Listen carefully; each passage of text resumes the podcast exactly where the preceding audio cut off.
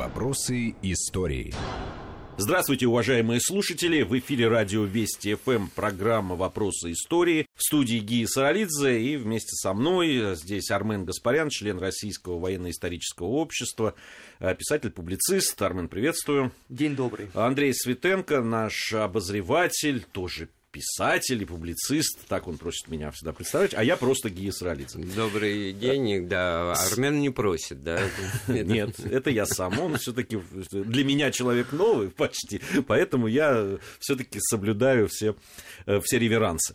А, итак, э, серьезно, сейчас э, у нас тема очередного нашего такого диспута, это отмена крепостного права. 1861 год, 19 февраля или 3 марта – по разным стилям. Э, наверное, одна из тех дат, которые я сразу запомнил, потому что в мой день рождения. И в школе было легко. Спасибо большое. А, по поводу крепостного права, э, таких серьезных дискуссий, ну, которые на поверхности, что ли, да, в, которые не, не где-то в, в исторических, э, на исторических кафедрах и где-то в тиши, да, такой научной, э, в публичной плоскости практически нет. Ну хорошо, а что ж плохого-то? Отменили э, крепостное право, реформа, да, там Александр II освободитель. Э, ну, есть там Э, в советское время назывались минусы, что недостаточно, ну там, понятно, крестьянам землю не дали и так далее. И так Гей, далее. тут сама по себе история отмены этой тяжелой, многолетней, длившейся ну, почти фактически сто лет с, с времен первых, так сказать, замыслов его отменить. А она это, сама, а по себе, вот это все идет. сама по себе поучительна, потому что... Ну, а разве вот она могла быть другой? И показательна. И вообще в принципе, для... да, могла. Могла Но быть здесь, другой. Здесь надо понимать, что было огромное противодействие всем этим реформам, когда Николай I пытался это делать, он сразу столкнулся с тем, что э, крупные помещики были категорически против. Собственно, барон э, фон Корф достаточно подробно об этом пишет. Другой вопрос, что никого же это не интересует в принципе, да, потому что какой-то там Николай I, который у нас абсолютно точно проходит в умах общественности как человек, подавивший восстание декабристов, да, и списывать на него э, реформу э, абсолютно либеральную с этой точки зрения, как отмена крепостного права, конечно, никто не будет. Но я соглашусь здесь с Арменом, потому что репутация у Николая I солдафон, там, значит, э, Палкин прозвище, и вообще как бы невместно ему приписывать какие-то, так сказать, реформаторские усилия. На самом деле это было так. Все гораздо сложнее. Это очень поучительно, если говорить вообще об усилиях власти, что-либо изменить в нашей стране, особенно когда речь касается таких сложившихся, привычных, традиционалистских а в чем уже. Поучительно? И, кстати, а поучительно, потому что всем было понятно, что это модель существования социально-экономического страны неэффективна, контрпродуктивна, что она уже не отражает э, состояние и, и состояние умов и, и мешает стране продвигаться вперед. И это вот то, что Лесков через своего левшу выразил вот в этой фразе гениальной «передайте государю, что англичане оружие кирпичом не чистят». Это во всем сказывалось вот это уже к, к 30-м, к 40-м годам 19 века. И в этом смысле, конечно, вот э, очень серьезные, можно сказать, реформы графа Киселева, э, отмена крепостного права по отношению к категории государственных отечественных крестьян, которых было бы почти треть из числа вот крестьянского населения, это существенный, так сказать, сегмент. Э, и в этом смысле, так сказать, Э, пошагово, в общем-то, какое-то э, освобождение крестьян от крепостной зависимости шло. Сейчас, и, а потом у нас многие же даже не понимают, что это же не вся страна сплошное крепостное Конечно, право. Да. да. Огромное число э, губерний, э, где этого в принципе не было. А у нас же, когда об этом рассуждают, то такой, знаете, поголовный гулаг, все привязаны чуть ли там не цепями к этим крестьянским э, дворам, и вот, значит, Александр II непонятно с чего решил, что, значит, для того, чтобы страна развивалась, мы сейчас это будем освобождать. Ну, это не так было абсолютно. Тут ведь вот, вот, Александр II, передаю тебе э, команду в ужасном состоянии, умирая, сказал ему отец Николай I. То есть не было бы поражения в Крымской войне, не было бы такого вязчего и очевидного понимания того, что мы отстаем в военно-технической области, и, и тогда вот э, еще бы дальше все это. А, Армен Андрей, у меня вот сейчас э, такое ощущение, что, ну, вот, что вы, исходя из ваших слов, что да, ты защитник, а мы гонители. Ну, это, это тоже присутствует, но а, из, исходя из ваших слов, такой Николай I, затем Александр II, они-то вот понимают, что надо что-то делать. И понимают, что вот надо исправлять ситуацию и э, что-то с этим делать, и задумывают реформы, а все остальные, вся страна, она так встала в боксерскую нет, такую это, позу. Нет, это, это вовсе не так. Потому что там же шло безостановочное пробуждение, выражаясь языком э, наших прекрасных русских классиков, э, все той же самой русской интеллигенции. Начиная с декабристов и заканчивая всеми остальными. Собственно говоря, Александр II с этой точки зрения он является жертвой абсолютной собственных реформ. Семь покушений на него, да, и седьмое э, удачное.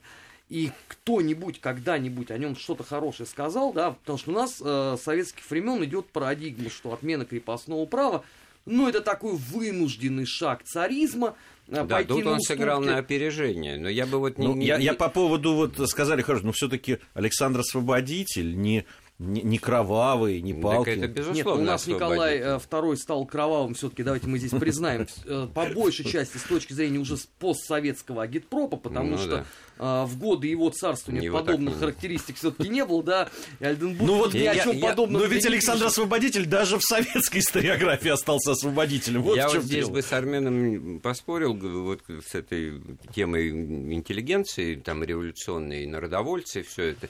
Вот не в смутьянах этих дел, и даже не в том, что их было достаточно мало, они не определяли картину социальной жизни в стране, а вот то, что был не один Александр II и не один Николай, хотя именно Николай сказал Александру II, сыну своему, что у нас в России, пожалуй, только мы двое не воруем, все остальные. Все, все они прекрасно понимали. Но объяснение этому было того, что это-то наше, у себя ты не украдешь это, да, хозяева земли русской.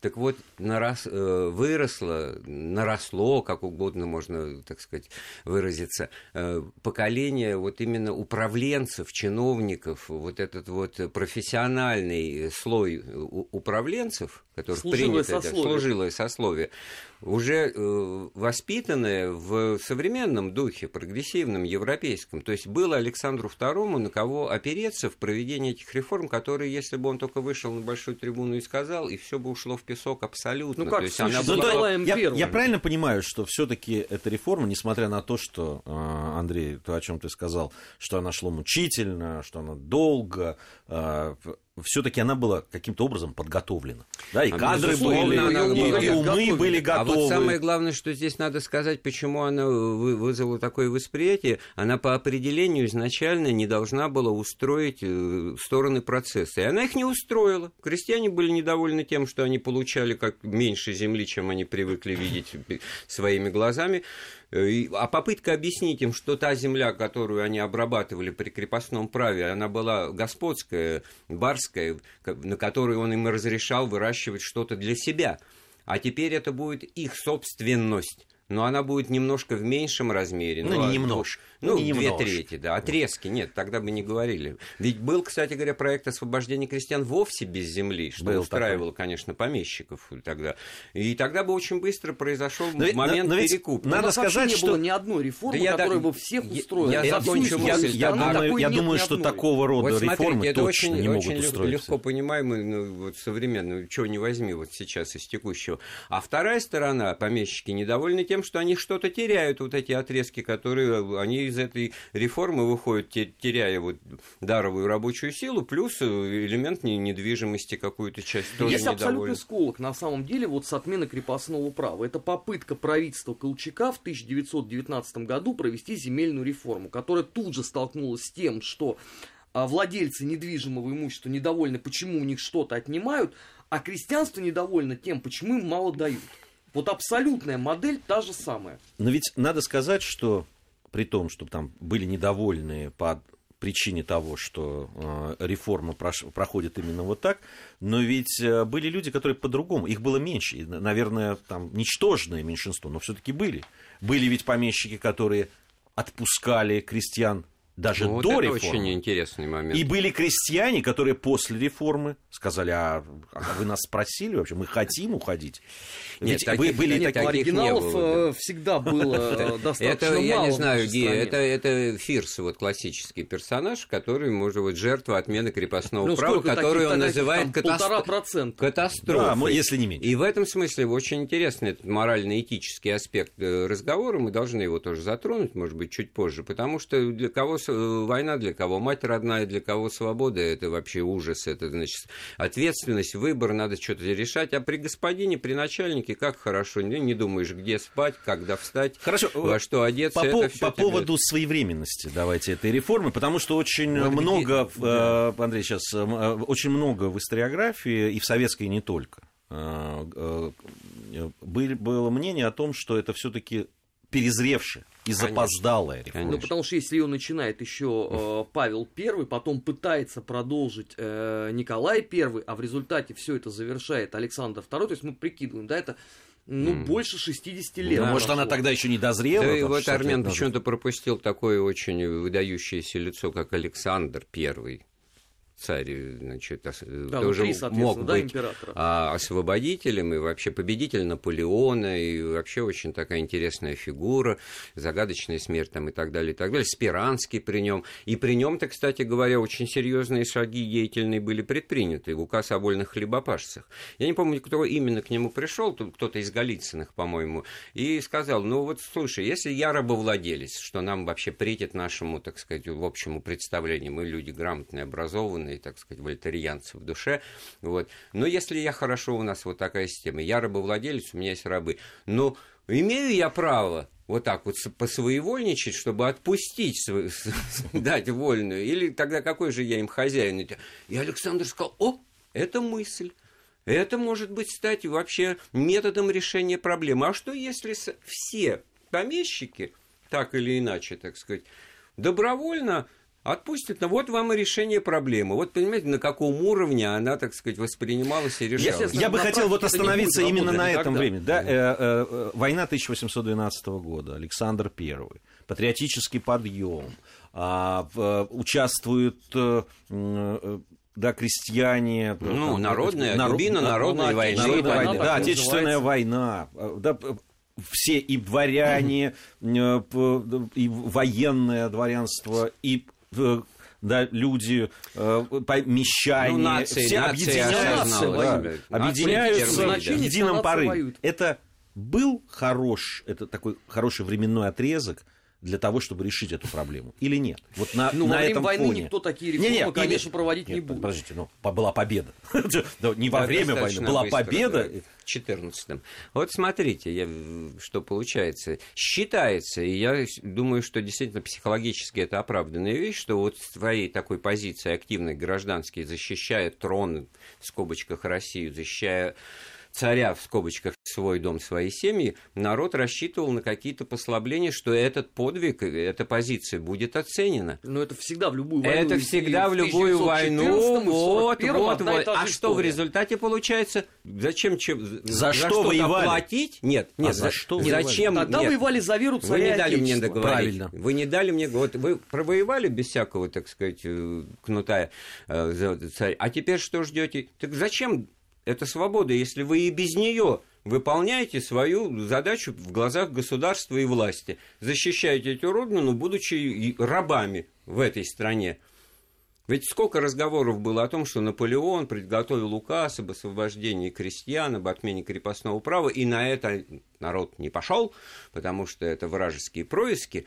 А вот, значит, потом начал ждать, что будет его подвиг оценен, и ему это, так сказать, э, его погладят по головке. Вот Кукиш. Ну, три раза Кукиш. это было. В Раз, 914 два, году Кукиш. Вильгельм должен был освободить всех от кровавой диктатуры Николая II, потом в 1941 году, соответственно, Гитлер пытался всех освободить от диктатуры большевиков. я-то считаю, Одна и та же парадигма. Да, я считаю, что вот все эти ушедшие в, рефо... в песок реформы Александра I с именем Спиранского Михаила Михайловича в первую очередь связаны, они вот во многом продиктованы вот этой морально-психологической ситуацией, которая после победы над Наполеоном в стране нарисовалась что, так сказать, эта модель еще может...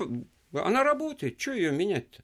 Мы победили. А вот когда мы проиграли, мы уже об этом сказали в Крымской войне, тогда уже все ситуация абсолютно депрессивная во всех слоях населения, надо что-то менять. Это, это как бы, так сказать, вот как это гра- градус. Это мысль абсолютно во всех умах поселилась. У нас в 1905 году то же самое было. Ведь и вот, было понятно, хорошо, после да, поражения в японской войне. русско-японская война позорная, начинаются реформы. Ага, пересматриваются положение армии, пересматривается промышленность и так далее, так далее. Ну так это логично. А до этого ничего нет, да, конечно. Хорошо. Зачем что-то менять, пока все хорошо это работает, и когда и надо менять, значит, не сработало. Ну, в истории были случаи, когда после победоносных войн, а, а, понимая, что война-то победоносная, но больно что-то как-то она большой кровью далась, а это и гения... принимали решение это о том, вот что нужно... Потому что я знаю, Армен готовит разговор о хороших и плохих императорах. Вот, понимаете, Нет, если император, условно говоря, хороший. хороший, да, то он понимает цену победы и понимает необходимость все-таки что-то менять, да. Но это, я не, не ну, знаю, мне сразу Исходя из того, что я пока э, слышал, как раз э, все э, да, ну, если, считаю, если говорить о крепостном праве, да. все э, императоры понимали, что надо да. что-то делать. Другое дело, что э, оказывалось, что не готовы э, либо, либо обстоятельства не позволяют, либо не готово общество к этому. Но Все-таки... общество было готово, все равно ничего не получилось на выходе. Потому что, ну, какой, Почему? какой итог этого Почему? Всего? Александра II убивают. Почему не получилось? А потому что, выражаясь языком советской историографии, в обществе начинает подниматься революционное движение. Все, и вот здесь стоит точка. Потому ну... что такое русский бунт? Да, он безостановочный, потому что сначала появляются декабристы, потом начинают появляться э, все наши писатели, философы, мыслители, которые с точки зрения нас сегодняшних, да, в 21 веке, единственное, что они делают, они методично подтачивают здание русской государственности. Какое бы гнилое оно да. ни было. Да? То есть нет никакого Ой, какие нехорошие люди. Да? Ну вот у кого из этих людей был а, какой-то конструктив по отношению к стране? Вот если так прикинуть. Ну, да? вот смотрите, О, нет, давайте, дайте мне высказаться. Вот как раз вот если почитать и Герцена и прочих, так сказать, они-то как раз на каждом шагу и пишут, что они на благо Родины.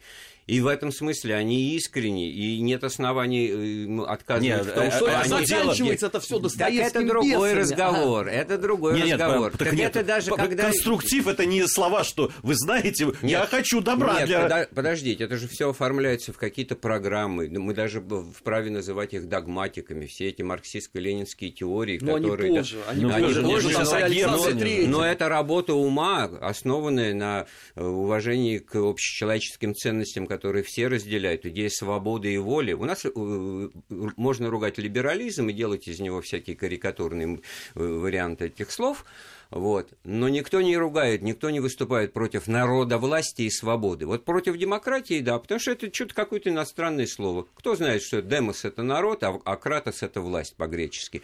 И вот поэтому, вот, вот вы слышали хоть от кого-то, чтобы дало народовластие?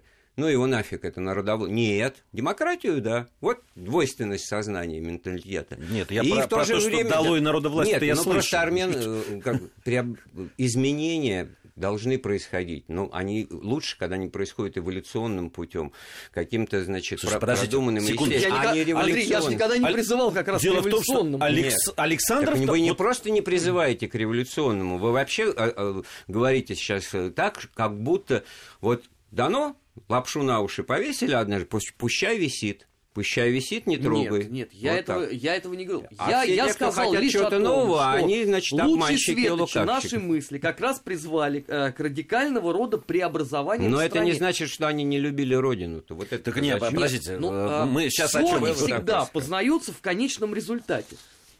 Конечный результат этого каков? Конечный результат всегда плачевен, если это Всегда. Всегда. Отусилили сверху, отусилили снизу, и поэтому надо расплакаться и разойтись по углам и вообще ничего не делать. Я не говорил о том, что надо расплакаться и разойтись, я говорил о том, Смотря на что... Сверхусилия были приложены не туда. Вот подождите, а, а, я бы все-таки с усилиями хотел бы, да, там, если усилия потому, чтобы развалить государство, это одно из них да, если ты провозглашаешь, вот. нам надо разрушить до основания, а, а потом, нет, ну там потом и так уже. далее. Это, это, это, сейчас... это, это уже новое поколение русских Армен революционеров, это уже марксисты. мысль уточнил. Вот почему за человеком, освободителем крестьян, народа от, зави... от крепостной зависимости, даровавшим им свободу, и какое прекрасное название у этого манифеста, о даровании бывшим владельческим крестьянам прав свободных сельских обывателей. Вот в чем смысл этой реформы. Теперь ты гражданин, теперь ты Прекрасно. свободный и, человек. И вот этого замечательного да, человека да, вот, убивают. Вот, его убивают. Да потому что, оказывается, этого мало, да, потому что, оказывается, надо идти дальше, дальше, да дальше. Да что бы он да? сделал, его убили. Вот. И оказывается, что вот в чем трагедия этих реформ. Вот те, кто должен был в первую очередь это приветствовать, говорят, ну да, конечно, это элементарная вещь, мы за свободы, они того человека, который эти свободы дает, в том числе опосредованно им самим, они его убивают, они за ним как за зайцем гоняются. Вот экстрем этой революционный. Вот тут я могу согласиться. Но понимаете, эти люди, которые э, гонялись да, за Александром II, что бы он ни сделал, Просто это была уже самоцель. Они вот хотели его убить. Это, это а, дальше никакого конструктива из этого. А, ну, собственно, с Александра II и, и начинается вот этот деструктивный путь, потому что абсолютно все уже совершенно точно становятся, с одной стороны, мишенями, а с другой стороны, тормозами э, прогресса. И э, путь э, всех руководителей страны с этой точки зрения у нас печальный, потому что у нас нет ни одного хорошего. А, Александра II убивают, на Александра III делают покушение, при том, что это миротворец. Да, вот Андрей совершенно справедливо сказал, что Александр II Да вот, кстати, хороший какой император да? Александр, Александр III. III бла- миротворец, при нем страна не воюет. И да. что, а, революционное движение куда-то уходит? Ничего подобного. А, Александр Ульянов, какой манифест пишет? Да, он его списывает абсолютно точно с манифеста народной воли. Э, в департаменте полиции этот момент зафиксирован. Ну, это вот впору поговорить о монархии, которая штука хитрая, да, как говорил булгаковский персонаж один. И вот хорошо бы, если был бы такой идеальный император, который... Ну, нам, и хорошо бы, чтобы повезло, да, абс... абсолютная такого. власть принадлежит заведомо одному человеку, и хорошо, когда этот человек такой многогранный. Ну, вот тут, ну, Петра не, нельзя не вспомнить великого, да, ну, ну, как лично, ну, там кошмар вообще, что за человек был по состоянию своего характера и образу жизни, да, но в но принципе Россию великий. великий, да. Хороший он вот армян. На мой взгляд. Да. Вот если в этой детской парадигме хороший и плохой император. В моем представлении антихрист. хороший. А, а он а же другим антихрист. не будет нравиться, потому да. что Санкт-Петербург Значит, на костях. Ох, вот, всем мил не будешь. Если у тебя общество сколько, сколько-нибудь э, не разные, уходите. Да? Ну, не давайте не будем уходить. Петр Первый вообще заслуживает отдельной программы, может быть, не одной. Поэтому давайте, что уж мы а, сейчас. Все-таки а, так же, как и наверное, вот эта реформа, великая реформа Александра II. Вот, между прочим, мы никуда не уходим. Ведь каждый император, который был потомком Петра Первого, он себя под ним, как Маяковского чистил. словами, чистил. Это абсолютно так. Это очевиднейшая вещь. И вот здесь важно понять. Александр II, Александр Николаевич, он был реформатором по неволе. Он сам-то, в общем-то, душой горел или не горел. Вот это вот очень интересно. И вот в этом смысле есть версия объяснения того, что вот вся эта его команда, которая была создана, это, во-первых, усилие даже не его, а его младшего брата Константина Романовича, значит, великого князя, закоперщика строительства железных дорог в России и использовавшего деньги за продажу Аляски значит, на строительство значит, железнодорожных магистралей. Ну, не разворовали их, спасибо, но, в общем-то, так сказать, обогатились тогда знатно те, кто к этому бизнесу имел отношение. Во-вторых, это окружение вот этой самой Екатерины Долгоруковой, пассии Александра II, княгини Юрьевской, которая, не имея никаких, так сказать, прав на обладание, ну, марганатическая жена, она встречала эти отношения к себе плохое со стороны двора, и она вот тоже была локомотивом этой реформы, в том числе ну, отмены крепостного Продолжим, продолжим мы наш разговор. Армен Гаспарян, Андрей Светенко и Гия Саралидзе в студии Вести ФМ. У нас новости после новостей. Вопросы истории.